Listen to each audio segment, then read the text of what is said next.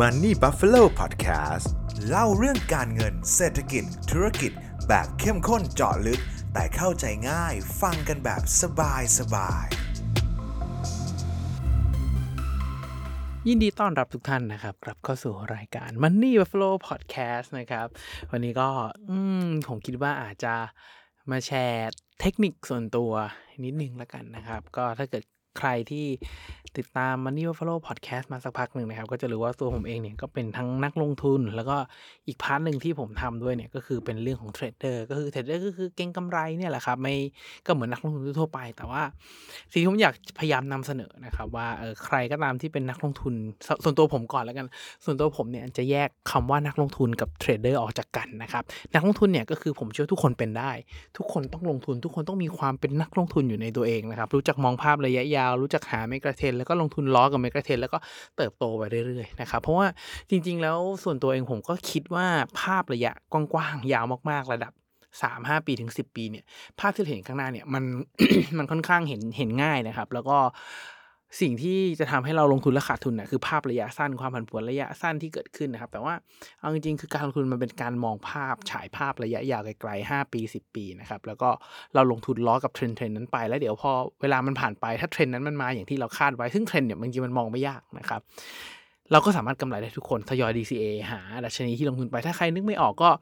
ลอง DCA ใน ETO ETF อะไรไปอย่างเงี้ยครับ ก็คือจบเลยง่ายกว่านะครับ แต่ว่า part วันนี้ที่ผมอยากจะมาชวนทุกท่านคุยคือ part ที่เป็นเทรดเดอร์เนี่ยแหละครับ ก็คือทำกำไรสำหรับผมเทรดเดอร์ก็เป็นเหมือนกับอาชีพหนึ่งเป็นเหมือนกับฟรีแลนซ์ที่ประกอบอาชีพนะครับ ดังนั้นเทรดเดอร์เนี่ยมันก็จะต้องมีคนที่ทั้งกำไร แล้วก็มีคนที่ขาดทุนนะครับ คนกำไรเนี่ยผมบอกได้เลยครับว่ามีแค่หยิบมือเดียว แต่ว่าคนที่ขาดทุนเนี่ยมหาศาล เพราะว่าการเป็นเทรดเดอร์เนี่ยมันภาพภาพที่เรารู้สึกกับคำว่าเทรดเดอร์เนี่ยเราจะรู้สึกว่าโอ้โหงานสบายดูจงดูจอ วันหนึ่งดูตัวเลขกระพริบไปกระพริบอู้ทำเงินได้แหละไม่ต้องออกไปตากน้ำตากฝนตากอะไรถูกไหมครับ แต่ในความเป็นจริงคือเทรดเดอร์ที่ประสบความสำเร็จอะผมแอบคิดว่ามันไม่น่าจะถึง 1%ด้วยซ้ำนะครับผมไม่ได้เคลมว่าผมเป็นเทรดเดอร์ที่ประสบความสำเร็จนะครับแต่ว่าผมพอทำเงินกับมันได้ แล้วก็อาจจะไม่ได้ปีนึงเป็นแบบหลักร้อยเปอร์เซ็นต์แต่ว่า 10% 20%บวกบวกมีให้เห็นอยู่เรื่อยๆนะครับสำหรับการเป็นเทรดเดอร์นะครับแล้วก็การเป็นเทรดเดอร์งานไม่ง่ายนะครับงานการทำการบ้าน การเตรียมตัวก่อนตลาดเปิดก่อนจะไปเทรดจริง ก่อนจะจัดการตัวเองจริงเนี่ยมันมีเรื่องราวที่ต้องจัดการเหมือนกันนะครับดังนั้นวันนี้อยากจะสื่อสารกับคนที่เป็นเทรดเดอร์ด้วยกันสักนิดนึงหรือว่าใครอยากเป็นเทรดเดอร์เนี่ยอยากเอออยากให้มาฟังมุมมองหรือว่าเทคนิคที่ผมใช้แล้วกันนะครับว่ามันน่าสนใจยังไงนะครับเกริ่นมา ยาวขนาดนี้สำหรับใครที่หลงเข้ามาด้วยชื่อพอดแคสต์นะครับ อาจจะรู้สึกว่ามันไม่ได้เกี่ยวข้องกันเลย ถูกไหมครับ แต่ว่าจริง ๆ แล้วผมจะบอกว่าเรื่องหนึ่งที่คนที่เป็นเทรดเดอร์ต้องดูเสมอนะครับโดยปกติแล้วคนที่เป็นเทรดเดอร์เนี่ยจะไม่ได้เทรดเฉพาะสินทรัพย์ใดสินทรัพย์หนึ่งนะครับในช่วงเริ่มต้นเนี่ยผมก็เริ่มต้นแค่หุ้นไทยเหมือนกัน แต่ว่าพอถึงจุดจุดหนึ่งเนี่ยเวลาที่เราเรียนรู้ศึกษาเรื่องของเทรดเดอร์เนี่ยเราจะรู้ว่าทุกอย่างบนโลกเนี่ยครับมันเชื่อมกันเป็นใยแมงมุมไปหมดเลย พอทุกอย่างมันถูกเชื่อมเป็นใยแมงมุมนะครับ ดังนั้นหมายความว่า การลงของสินทรัพย์หนึ่งมันจะมีผลต่อการขึ้นอีกสินทรัพย์หนึ่งเสมอ ข่าวใดก็ตามที่มันกระทบต่อสินทรัพย์ A มันมีโอกาสที่มาจะกระทบกับสินทรัพย์ B ด้วยเพราะว่าสินทรัพย์สองสินทรัพย์นี้มันมีความเกี่ยวเนื่องมีความสัมพันธ์กัน ตัวอย่างเช่นนะครับค่าเงิน US เมื่อค่าเงิน US อ่อนเมื่อไหร่ ทองคำก็จะกลับมาแข็งถูกไหมครับ แต่มันก็จะมีบางภาวะที่ US อ่อนทองอ่อนคือนักลงทุนเทขายทุกอย่าง นะครับ ไม่เอาอะไรเลยก็มีเหมือนกันนะครับ ดังนั้นเวลาที่เราเริ่มต้นเทรดนะครับ ส่วนตัวเองผมจะเริ่มต้นวันหรือว่าเริ่มต้นด้วยการมองด้วยการมองอินเด็กซ์ภาพรวมของตลาดก่อน หาโอกาสหาภาพตลาดหาทรงที่เราคิดว่ามันใช่ที่สุดนะครับ ตัวแรกที่ผมจะดูทุกๆวันดูทุกๆเช้า แล้วเปิดเข้ามาดูเลยครับก็คือ US Dollar Index นะครับ หรือถ้าเกิดใครใช้ Trading View หรือว่าเปิดกราฟเนี่ยครับเจอกดคำว่า DXY ได้เลยนะครับ พอเปิดคำว่า DXY ปุ๊บเนี่ยครับไอ US Dollar Index เนี่ยเนื่องจากว่ามันเป็นสกุลเงินหลักของโลกถูกไหมครับพอมันเป็นสกุลเงินหลักของโลกปุ๊บเนี่ยเวลามันขยับเวลามันเปลี่ยนทิศทางเนี่ยมันช่วยทำให้เราเห็นภาพของการลงทุนด้วยว่าสินทรัพย์ไหนมีโอกาสที่จะดีดกลับมาแล้วอาจจะไปเข้า position เข้าไปซื้อก่อนเก็งล่วงหน้าได้นะครับดังนั้นไม่ว่าใครจะเป็นนักลงทุนหรือเป็นเทรดเดอร์จริงๆ ค่าเงิน US นี่ต้องดูนะครับ เพราะว่า ผมเชื่อว่า 80%มากกว่า 90%บนโลกเนี่ยใช้ค่าเงิน US ทั้งนั้น ดังนั้นเวลาที่มีคนต้องการถือ US เยอะๆ ใช้เงินถือ US เยอะๆ แปลว่า คนหันไปถือดอลลาร์กัน คือการถือดอลลาร์มันคือเงินสดถูกไหมครับ ในแง่หนึ่งมันคือเงินสด ดังนั้นหมายความว่าสินทรัพย์การลงทุนอื่นเนี่ยก็จะย่อมย่อมไม่ค่อยวิ่งอะไรมากถูกไหมครับ แต่ว่าถ้าเกิดวันที่ US ดอลลาร์ลงเยอะมากๆ อย่างในช่วงนี้นะครับ แต่อย่างที่ทุกท่านเห็นในชื่อพอดแคสต์เลยคือ USD เนี่ยครับอ่อนที่สุดในรอบ ปีเลยนะครับ เอาจริง ๆ แล้วผมว่าในรอบปีเลยคือ ตอนนี้ US ดอลลาร์อินเด็กซ์เนี่ยครับอยู่ที่ประมาณ 99.8นาที่นาที่ผมอัดพอดแคสต์วันนี้นะครับ 99.8 เนี่ย จริง ๆ 99.8 ที่ทำไว้คราวที่แล้ว ล่าสุดที่ไกลที่สุดที่เขาทำไว้เนี่ยก็คือประมาณเดือนเมษเดือนพฤษภาคมปีที่แล้วนะประมาณปีกับอีก 2 เดือนเลยนะครับที่ลงมา test เส้นนี้ จริงๆแล้วไอ้ค่า 100เนี่ยเป็นค่าที่ถูก test มาหลายรอบนะครับ แล้วก็ สุดท้ายแล้วก็จะมีเรื่องมีราวให้มันเด้งดีดกลับขึ้นไปได้ทุกครั้งเสมอนะครับ แต่พอมันหลุดแนวต้านใหญ่แบบนี้เนี่ย มันน่าสนใจนะครับว่ามันเกิดอะไรขึ้นกับค่าเงินดอลลาร์นะครับ เรามาเจาะลึกค่าเงินดอลลาร์กันต่อนะครับ ตัวค่าเงินดอลลาร์ในช่วงที่ผ่านมานะครับต้องบอกว่าปัจจัยหนึ่งที่มันกระทบ แล้วก็ส่งผลทาให้คนแห่ไปถือดอลลาร์มากขึ้นมาก ๆเลยนะครับ นั่นก็คือการปรับขึ้นดอกเบี้ยของเฟดนั่นแหละครับเนี่ยครับตัวดีเลย ถ้าเกิดเอาให้เห็นภาพแบบง่ายๆ easy easy ที่สุดนะครับ สมมติว่าประเทศไทยเราเนี่ยอัตราดอกเบี้ยนโยบายอยู่ที่ประมาณสัก 2%ตอนนี้อัตราดอกเบี้ยนโยบายของสหรัฐนะครับอยู่ 5.25 นะครับ เปรียบเทียบง่ายๆ ยังไม่เอาทฤษฎีอะไรมากความก่อนนะครับ การที่ถือค่างเงินบาทเนี่ยมันช่วยทำให้เราได้ดอกเบี้ยประมาณ 2%แต่ถือค่างเงิน US เนี่ยได้ 5.25 โดยทั่ว ๆ ไปแล้วนะครับ เงินมันก็จะไหลกลับเข้าไปที่สหรัฐอเมริกาถ้าปัจจัยอื่นคงที่เหมือนกันนะครับ มันก็จะไหลกลับเข้าไปนะครับ ดังนั้นในช่วงที่ผ่านมาเนี่ยครับ เราจะเห็นได้ว่าการปรับขึ้นอัตราดอกเบี้ยตั้งแต่ช่วงเดือนมีนาปี 2022 ปีที่แล้วเนี่ยครับที่แบบมีการปรับขึ้นดอกเบี้ยเรื่อยๆจุดสองห้าจุดสองห้าจุดห้าจุดห้าจุดห้าจนมาถึงตรงระดับตรงนี้ได้นี่ยครับสิ่งที่น่าสนใจมันก็คือทำให้ดอลลาร์นะครับแข็งกลับขึ้นมาด้วยนะถ้าเกิดใครไปดูกราฟนะครับในช่วงก่อนปรับขึ้นดอกเบี้ยครั้งแรกเนี่ยครับเอ่อ US Dollar Index เนี่ยอยู่แถวประมาณ 96 นะครับ แล้วพอมันขึ้นไปพีคสุดๆเนี่ยขึ้นไปถึงถึงประมาณ 114 นะครับ เนื่องจากว่าค่าเงิน US Dollar Index เนี่ยมันเปรียบเทียบกับ8สกุลเงินหลักของโลก นั่นหมายความว่าเมื่อเปรียบเทียบกับทั้งโลกแล้วเนี่ย ภาพของมันก็คือ US Dollar Index แข่งค่าขึ้นประมาณ 20%ในช่วงการปรับขึ้นดอกเบี้ยรัวๆแบบนี้นะครับ พอไปนั่งไล่ย้อนต่อไปเนี่ย เหตุผลที่เขาต้องปรับขึ้นอัตราดอกเบี้ยขนาดนี้ เป็นเพราะสิ่งที่เรียกว่าเงินเฟ้อถูกไหมครับ เพราะว่าในตอนช่วงโควิดเนี่ยทุกคนอัดฉีดเงินกันแบบบ้าคลั่ง ไม่รู้ว่าอนาคตจะเป็นอย่างไร แต่ว่าไอ้ตอนที่เกิดโควิดระบาดแล้วต้องมีการล็อกดาวน์เนี่ยเรารู้ว่าเราต้องเอาตัวรอดเอารอดให้ได้จากสภาวะเศรษฐกิจแบบนี้ ถ้าไม่รอดคือเจ๊งกันหมด ตายกันหมดหนี้ที่มีกันหมด จ่ายคืนไม่ได้ล้มทั้งระบบนะครับดังนั้นทุกประเทศทั่วโลกหลาย ๆ คนก็คือกู้เงิน อเมริกาก็พิมพ์เงินปั๊มเงินอัดเข้ามาในระบบเศรษฐกิจเพื่อให้เศรษฐกิจมันวิ่งต่อได้นะครับแต่ว่าพอเศรษฐกิจมันอัดเงินอัดเข้ามาพอเศรษฐกิจมันเริ่มหมุนปุ๊บปริมาณเงินทั้งหมดเริ่มหมุนเป็นไซโคลนะครับ วิ่งทำให้เศรษฐกิจเนี่ยครับปรับตัวเพิ่มขึ้นต่อเนื่องได้เนี่ย สิ่งที่จะตามมาด้วยมันคือเงินเฟ้อครับ เพราะว่าเราไปเสมือนว่าพอทุกคนมีเงินในมือมากๆเศรษฐกิจเริ่มกลับมาหมุนทุกคนเริ่มไม่กลัวนะครับพอเงินในมือเยอะขึ้น แต่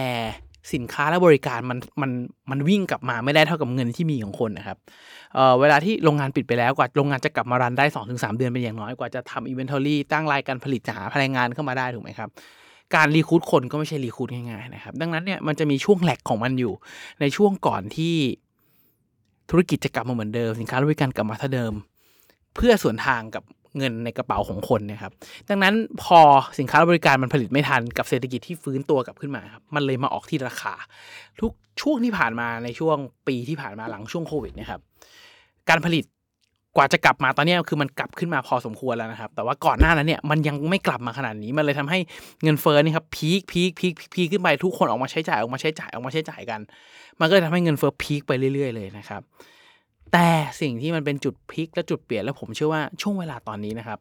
เป็นอีกช่วงเวลาหนึ่งที่ต้องจับตามองให้ดีเลยนะครับ มันมันไม่เกิดขึ้นบ่อยครั้งนะครับ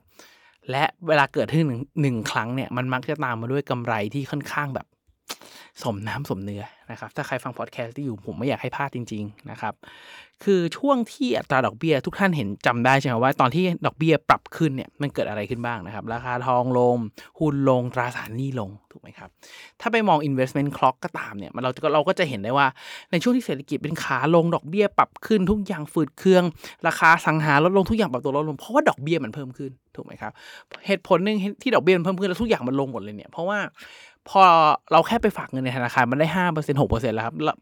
คนโดยทั่วไปที่ไม่ใช่นักลงทุนมืออาชีพมากเนี่ยเขาก็รู้สึกว่าเฮ้ยห้าหกเปอร์เซ็นต์มันก็โอเคแล้วนะ เราไม่เห็นจำเป็นจะต้องไปเดือดร้อน เราไม่เห็นจะต้องไปพยายามลงทุนรับความเสี่ยงเพื่อเอาเงินปันผลเจ็ดแปดเปอร์เซ็นหรือว่าเงินผลตอบแทนจากหุ้นที่มันได้เฉลี่ยประมาณสิบเปอร์เซ็นต์สิบสองเปอร์เซ็นต์เลยนี่ห้าหกเปอร์เซ็นต์กับการฝากเงินแบบไร้ความเสี่ยงแบบนี้มันก็โอเคแล้วนะครับมันก็เลยทำให้ในช่วงที่ผ่านมาก่อนนั้นเนี่ยเงินมันไหลออกเงินไหลออกจากตลาดไปเรื่อยๆเลยนะครับด้วยอัตราดอกเบี้ยที่เพิ่มขึ้นและตลาด การลงทุนทั่วโลกนะครับ มันเป็นตลาดแห่งการคาดการณ์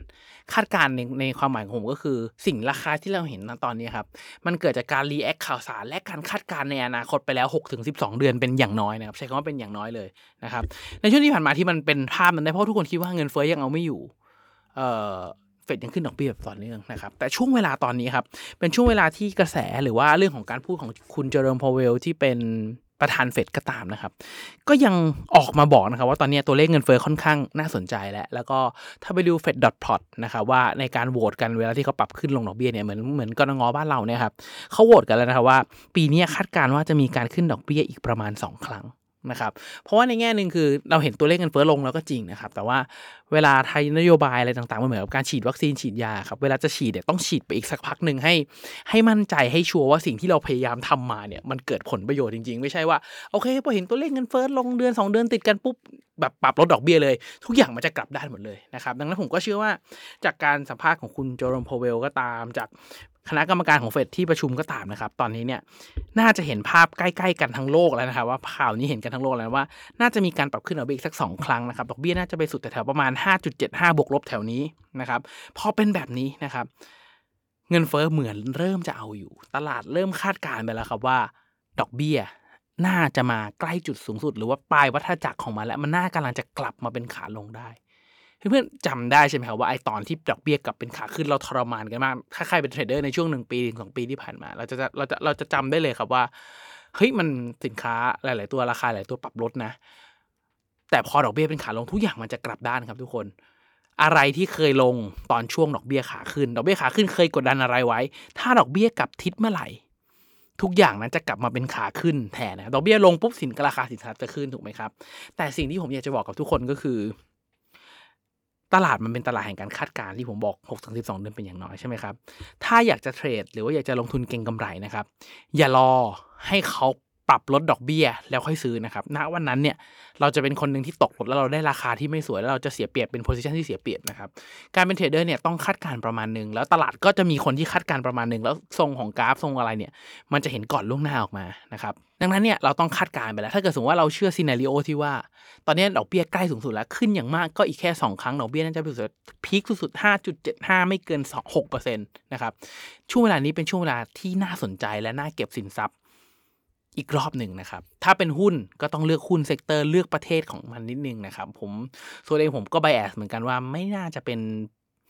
หุ้นทุกหุ้นกลุ่มทุกกลุ่มทุกประเทศที่จะกลับมาได้นะครับ เพราะว่าคำว่า recession เอ่ยคำว่าแบงก์ล้มเอ่ยต่างๆเนี่ยมันยังมันยังอยู่นะครับ แต่ว่าช่วงเวลานี้อาจจะไม่ได้ถูกพูดถึงมากแต่ผมเชื่อว่า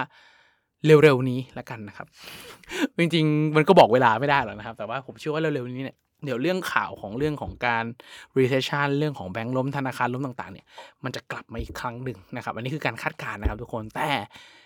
มันจะมีหุ้นบางกลุ่ม มันจะมีสินทรัพย์บางประเภทนะครับ ที่จะกลับมาได้อย่างแบบน่าสนใจเลยอย่างเช่นนะครับ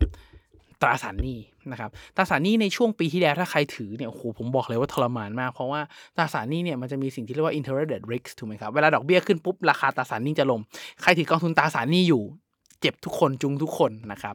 ธนาคารที่ถือล้มกันในระนาดเพราะว่าจากการปรับลดราคาแล้วก็มาร์กทูมาร์เก็ตของตราสารนี้เนี่ยแหละครับ แต่ว่าในช่วงเวลาที่อัตราดอกเบี้ยปรับตัวกลับด้านกลับมาเป็นขาลงนะครับ ทุกอย่างจะส่วนทางกันหมดเลยนะครับ ดังนั้นช่วงเวลาเนี่ยเราจะเห็นสภาพของตลาดเนี่ยเป็นสภาพที่เรียกว่า buy everything นะครับโดยปกติเวลาที่ค่าเงิน US ดอลลาร์แข็งมากแปลว่าคนถือเงินสดถูกไหมครับพอเวลาค่าเงินดอลลาร์อ่อนแล้วอ่อนทะลุ เส้นแรงใต้แบบนี้แปลว่าเงินเนี่ยไหลออกไปสู่สินทรัพย์อื่นๆนะครับอย่าลืมว่าเงินนักลงทุนของคนทั่วโลกเนี่ยครับเขาจะหมุนไปหาผลตอบแทนเสมอ ดังนั้นเนี่ยเราต้องตามกลิ่นให้เจอครับว่าเงินตอนนี้ไปที่ไหนนะครับค่าเงินดอลลาร์อ่อนสินทรัพย์เสี่ยงจะต้องมาแน่ๆหุ้นจะต้องวิ่งนะครับโดยโดยโดยทั่วไปก่อนครับหุ้นจะต้องวิ่ง ถ้าเกิดตลาดอยู่ใน risk on mode มากๆ คือรับความเสี่ยงได้มากๆเนี่ยเขาจะไม่วิ่งเข้าตราสารนี้เลย นะครับแต่ว่าช่วงเวลาตลาดตอนนี้ทุกคนจะเห็นเลยครับถ้าเกิดใครเป็นเทรดเดอร์แล้วดูตลาดอยู่เนี่ยจะเห็นได้ว่าหุ้นก็วิ่งตราสารหนี้ก็เอาทองก็ขึ้นนะครับดังนั้นจะเห็นได้ว่าโดยปกติแล้วความเข้าใจเดิมๆของเราคือ ถ้าเกิดในช่วงที่ออริกออนหุ้นจะต้องวิ่งถึงทรัพย์สินจะต้องวิ่งนะครับถ้าริกออฟก็คือหุ้นจะแบบทรงๆ หรือว่าปรับตัวลง แต่ว่าตราสารหนี้ทองจะวิ่งขึ้นนะครับแต่ช่วงเวลานี้ครับทุกอย่างขึ้นหมดเลย แต่สิ่งที่ปรับลดลงอะครับคือค่างเงินดอลลาร์มันแสดงให้เห็นว่าตอนนี้ตลาดอยู่ในโซนที่เรียกว่า buy everything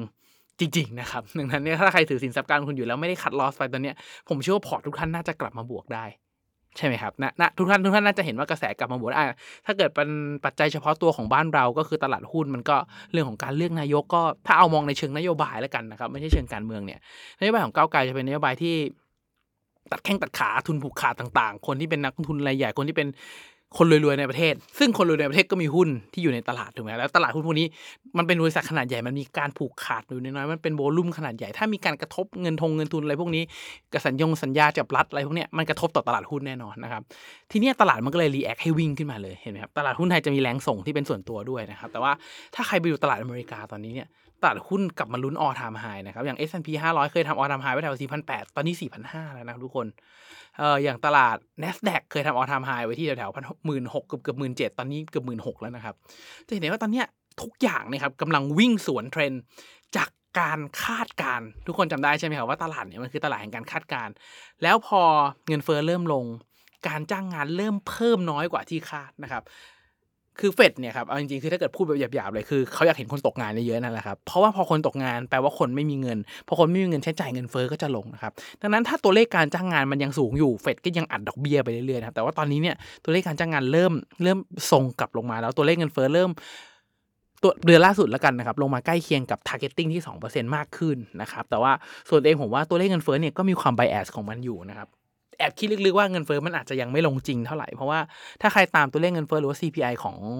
US จริง ๆ เนี่ย มันมีการปรับไอเทมเนี่ยค่อนข้างเยอะในช่วงที่ผ่านมานะอย่างตอนช่วงโควิดก็มีการปรับอย่างเช่น ค่ารักษาพยาบาลไม่ได้ถูกนำใน CPI หรือว่า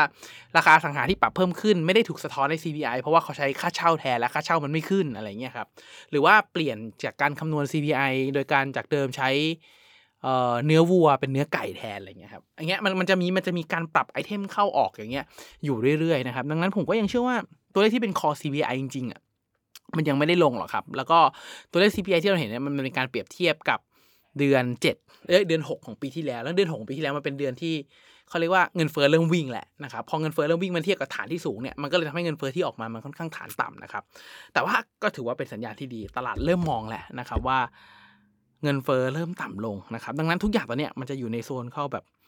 buy everything ไปก่อนเลยนะครับ แล้วสินทรัพย์หนึ่งที่ผมแอบเลงว่าจะเก็บเพิ่มนะครับ ก็คือทองคำนะครับในพอร์ตลงทุนผมผมกะว่าจะเพิ่มสัดส่วนของทองคำเพิ่มขึ้น นิดหนึ่งนะครับ จากเมื่อก่อนไอตอนช่วงก่อนโควิดถ้าใครติดตามวันนี้พอดแคสต์มันจะเห็นว่าผมถือ 3 0 40 เลยนะครับ แล้วผมก็ปรับลดมาแล้วก็เอาเงินไปกลับเข้าหุ้นไปหน่อยนะครับ แล้วทุกนี้ผมมีการลินขายหุ้นออกไปบางส่วน กะว่าจะกลับมาเก็บทองคำมาให้ได้เพิ่มขึ้นสักประมาณ ตอนนี้ประมาณ 15เนี่ยครับกะว่าจะเก็บเพิ่มขึ้นเป็นสัก 20-30%ของพอร์ตอยู่เหมือนกันนะครับ เพราะว่าดูปัจจัยหลาย ๆ อย่างแล้วดูดูจะส่งทองคำมากที่สุด อันนี้ความคิดเห็นส่วนตัวนะครับ ว่าในตอนช่วงที่ดอกเบี้ยขาขึ้น มันกดดันทองคำมาก ๆ เรียวยูตัวเริ่มเป็นบวกทองคำเริ่มไม่คนไม่เอาถูกไหมครับ แต่ว่าถ้าเกิดดอกเบี้ยมีการปรับลดแล้วเงินเฟ้อยังสูงอยู่เนี่ยเรียวยูติดลบเมื่อไหร่เนี่ยโอ้โหเป็นแบบ น่านน้ำสีฟ้าของทองคำเลยนะครับ จะวิ่งไม่หยุดเลย แล้วก็ปัจจัยอื่นๆที่มันส่งผลกับทองคำที่ดีเนี่ยตอนนี้อย่างเอออย่าง BRIC นี่ยครับ BRIC เนี่ยอย่างบราซิลรัสเซีย อินเดียจีนนะครับสี่ประเทศหลักที่รวมกันตอนนี้เขากำลังจะออกสกุลเงินของตัวเองที่มีทองคำเป็นตัว backup นะครับมันก็จะทำให้เขาจะต้องโกยทองเข้าคลังเพื่อออกสกุลเงินที่มีความน่าเชื่อถือขึ้นมาแข่งกับดอลลาร์ให้ได้นะครับ หรือว่าธนาคารต่างๆเหล่านี้ถ้าไปดูจริง ๆ มันมีการเก็บ physical gold ที่เพิ่มขึ้นนะครับลองตามข่าวเรื่องทองคำเพิ่มขึ้นกันนิดนึงแล้วกันนะครับว่าช่วงนี้ก็มีการเก็บมากขึ้นเรื่อยๆนะครับแล้วก็ถ้าใครไปมองกราฟตอนนี้เนี่ย ถ้าใครดูเชิงเทคนิคเป็นแล้วกันนะครับ ผมบอกเลยว่าทองคำโคตรสวยนะครับ เอาจริงๆ คือถือตอนนี้ได้เปรียบมากๆนะครับ เพราะว่าจากเดิมที่การขึ้นดอกเบี้ยเคยเป็นปัจจัยกดดัน อย่างหนักนะครับ จะเห็นได้ว่าการขึ้นดอกเบี้ยเมื่อเดือน 3 ปีที่แล้วเนี่ยครับมันกดราคาทองคำลงมาจาก 2,000 กว่าเนี่ยลงมาเหลือแบบพันหเลยนะครับทุกคน แต่ว่าพอทุกอย่างมันเริ่มเคลียร์เริ่มคลัดมากขึ้น มันขึ้นไปเทส 2,000 อีกรอบ แล้วก็ย่อตัวลงมาทำถ้าเกิดทรงของเทคนิคเนี่ยเขาจะเรียกว่าคับแอนเดิลนะครับไอ้ตรงทรงถ้วยเนี่ยครับเป็นทรงที่ผมแบบทำกำไรกับมันได้หลายครั้ง แล้วก็พอเกิดขึ้นทีไรไม่ค่อยทำให้ผิดหวังนะครับไอ้หูถ้วยของมันตรงนี้เนี่ยน่าสนใจนะครับ แล้วก็เรื่องของสงครามก็ยังไม่จบนะครับ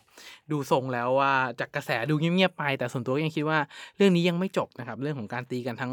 hot war cold war เลยนะครับ ลองติดตามเรื่องนี้มากขึ้นนะครับ ก็บอกว่าพอดแคสต์นี้ทุกคนจะได้ประโยชน์นะครับว่าอย่าลืมว่าถ้าเกิดอยากจะเทรด อยากจะเข้าลงทุนเนี่ยอย่าลืมติดตามค่าเงินดอลลาร์ให้ดีนะครับ ซึ่งค่าเงินดอลลาร์เนี่ยมันจะสะท้อนภาพรวมเป็นแบบภาพรวมของทั้งเศรษฐกิจของสินทรัพย์อื่นๆได้เลยว่าสินทรัพย์ไหนมีโอกาส ทิศทางเป็นอย่างไรเนี่ยดอลลาร์จะเป็นตัวกำหนดแบบตัวหลัก major ที่ผมใช้เลยนะครับ ไม่รู้เพื่อนๆมีเทคนิคอย่างไร ใช้เงินดอลลาร์ ประคองพอร์ตดูพอร์ตติดตามมันบ้างหรือเปล่า หรือว่ามีค่าเงินตัวไหนที่มันมีความสัมพันธ์อะไรที่น่าสนใจ จริง ๆ กระซิบบอกกันบ้างก็ได้นะเพื่อผมจะมีโอกาสทำกำไรในสินทรัพย์อื่นๆบ้างเพราะอันนี้เป็นท่าที่ผมทำแล้วผมมันได้ได้กำไรเรื่อยๆ ก็อยากจะมาแบ่งปันหรือเพื่อนๆมีท่าไหน ก็อยากให้แบ่งปันพูดคุยกันละกันนะครับสุดท้ายนะครับถ้าใครมองว่าพอดแคสต์นี้เป็นประโยชน์นะครับอยากจะรบกวนทุกท่านจริงๆครับไปกดไลค์กดแชร์กด subscribe นะครับในทุกๆช่องทางที่ทุกท่านรับฟังเลยนะครับเพื่อเป็นกำลังใจให้กับตัวผมเป็นกำลังใจกับทีมงานมันนี่บัฟฟาโลนะครับเพื่อที่จะผลิตชิ้นงานดีๆต่อไปนั่นเองนะครับยังไงขอให้ทุกท่านโชคดีกับการลงทุนนะครับ